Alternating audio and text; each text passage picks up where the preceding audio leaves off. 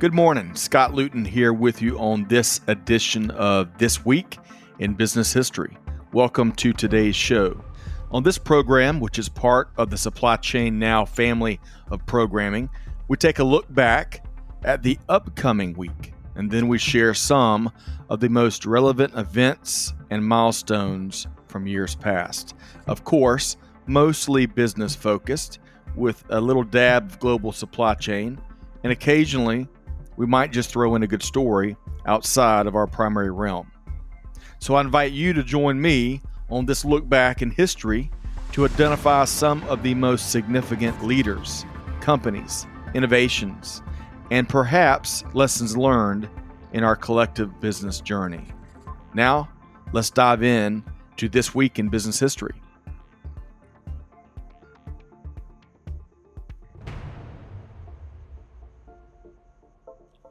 Hello, and thanks for joining us. I'm Kelly Barner, owner of Buyers Meeting Point and the host of Dial P for Procurement here on Supply Chain Now. Each week, my business history co host Scott Luton and I travel back through time to bring you the best business stories, innovations, people, and surprising facts, some of which you have probably heard of before, and others of which are on the verge of being forgotten. If you enjoy our unique blend of storytelling and business history, take a minute to subscribe to the podcast and share a review. That will help others find us. In this week's episode, we're going to mark a key moment in business history, a moment that just also happens to be closely tied to pivotal world events. In fact, the history of currency in the United States was primarily driven by the funds needed to wage wars, and that's what we're going to learn more about. On March 10, 1862, the US government issued the first paper money in $5, $10, and $20 denominations. Known as greenbacks for the green ink color selected to prevent counterfeiting, the currency could not be exchanged for silver or gold, but it was backed by the government. These were the first federally issued legal tender notes but they weren't the first paper money printed in what would become the United States. The actual first paper money was printed in 1690 in Massachusetts. In order to fund King William's War, an armed conflict between England and France waged over North America's lucrative fur trade, the colony of Massachusetts started printing money on February 3, 1690. This money was like an IOU between the colony and the soldiers. Then, in the years running up to the Revolutionary War, British Parliament regulated paper currency in the colonies, and as a result, foreign coins like Spanish dollars were often in use. Once the war began, the colonies no longer considered themselves subject to parliamentary guidelines, and they started printing their own money. And so did the Continental Congress. Unfortunately, none of it worked out all of the currencies depreciated rapidly due to overprinting, and the British made things even worse. They knew that there were practically no defenses against counterfeiting, and so they printed lots of fake currency just to continue the depreciation. Each of the colonies printed its own money, and they weren't equivalent. So a dollar in Massachusetts wasn't the same as a dollar from Pennsylvania. And you may have heard the expression, not worth a continental. Well, continentals were the currency printed by Congress during the war, and they weren't worth a thing. Now, jumping ahead a few years, in 1861, the United States government issued demand notes, still like IOUs, representing a loan from the people to the government, but a loan that didn't earn any interest. They were issued by the United States Treasury under the leadership of Salmon P. Chase, Abraham Lincoln's Secretary of the Treasury. Chase was tasked with establishing a national banking system, basically, in order to fund the Civil War. And although he is the one that oversaw the first true paper currency printing, he's not the person we associate with important developments in the American financial system. That honor goes to Alexander Hamilton. A century before Salmon Chase, Alexander Hamilton was the first Secretary of the Treasury. Under his guidance, the U.S. government established a financial system that allowed the federal government to assume the state's war debt and then charge tariffs to pay it off. Crazy, right? Back then, the government would actually pay off their debts and then retire the currency and pull it out of circulation. Now, maybe it was Alexander Hamilton's relative fame, even before the musical, but Salmon Chase wanted to be better known as Secretary of the Treasury. It was his responsibility to design the new notes. So, in an effort to increase the public's recognition of him, he put his own face on the new paper currency. That only lasted for six years. In 1869, his picture was replaced by George Washington's. But going back to Chase, some people have speculated that it was an insatiable desire for higher office that led him to feature himself on the first $1 bill. And he did have political aspirations. He actually ran against Abraham Lincoln in the 1860 presidential election. He had served a short time as a senator from Ohio, and he was one of the best known anti slavery Republicans in the country. When Lincoln beat him out for the Republican nomination, he threw his support behind Lincoln and was rewarded with the Secretary of the Treasury position after Lincoln won the presidency. Although they worked together, Chase never ceased to remind Lincoln that he had some leverage over him within the Republican Party. Maybe that is why, as soon as Lincoln secured the nomination for re election, he nominated Chase for a seat on the Supreme Court. Chase eventually became the Chief Justice and served in that role until his death. A few more interesting facts about Chase.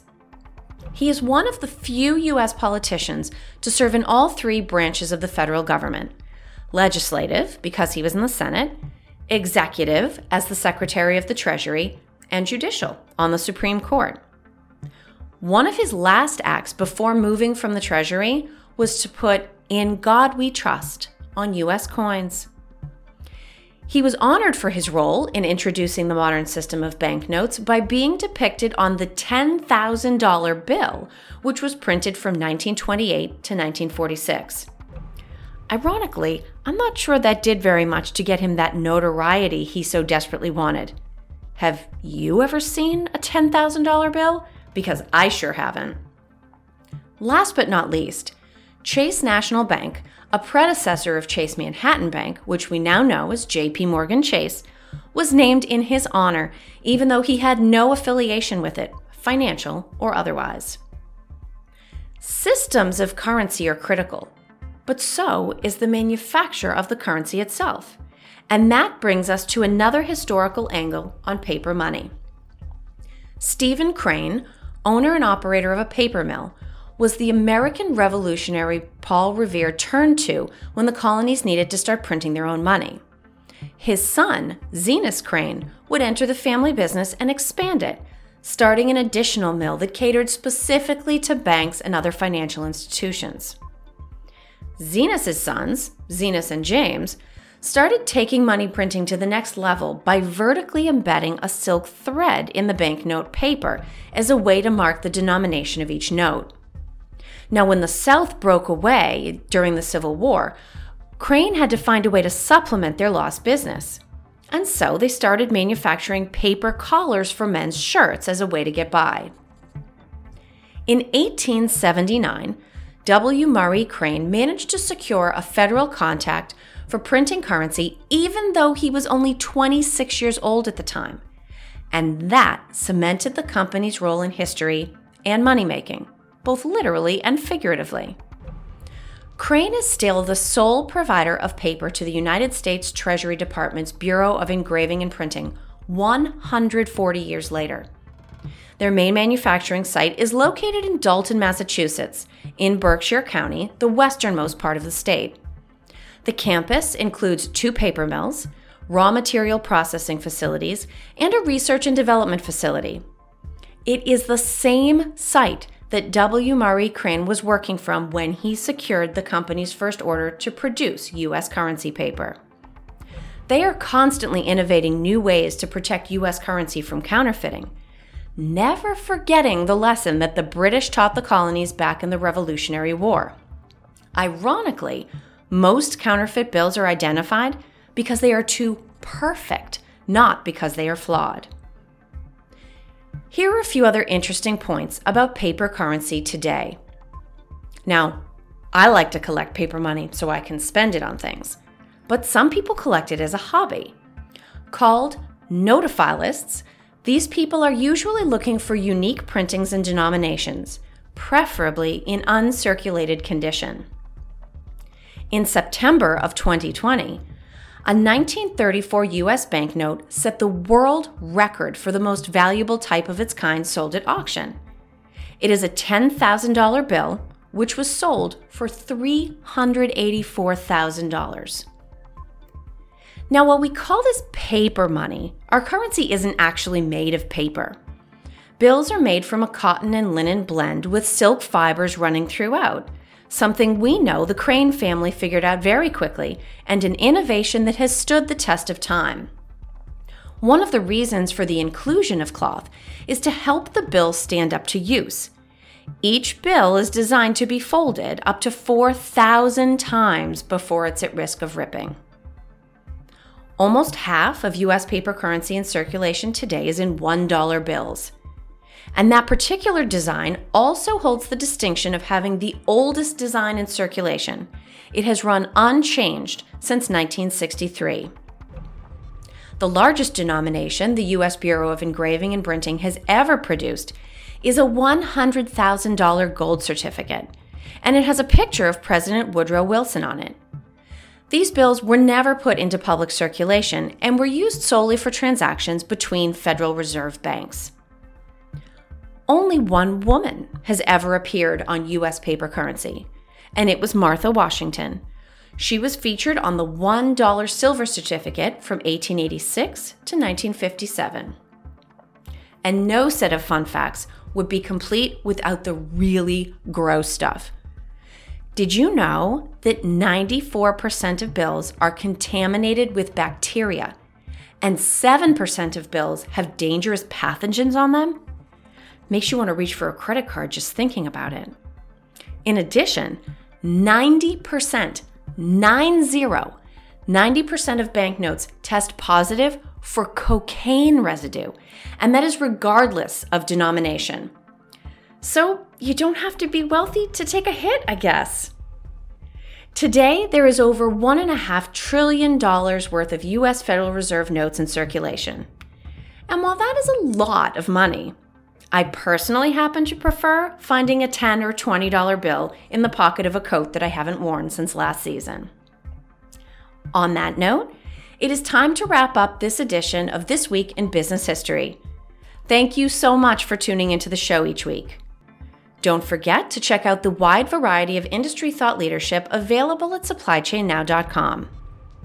As a friendly reminder, you can find This Week in Business History wherever you get your podcast from, and be sure to tell us what you think. We would love to earn your review, and we encourage you to subscribe so that you never miss an episode.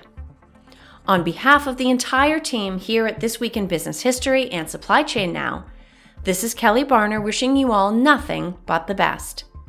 We'll see you next time here on This Week in Business History.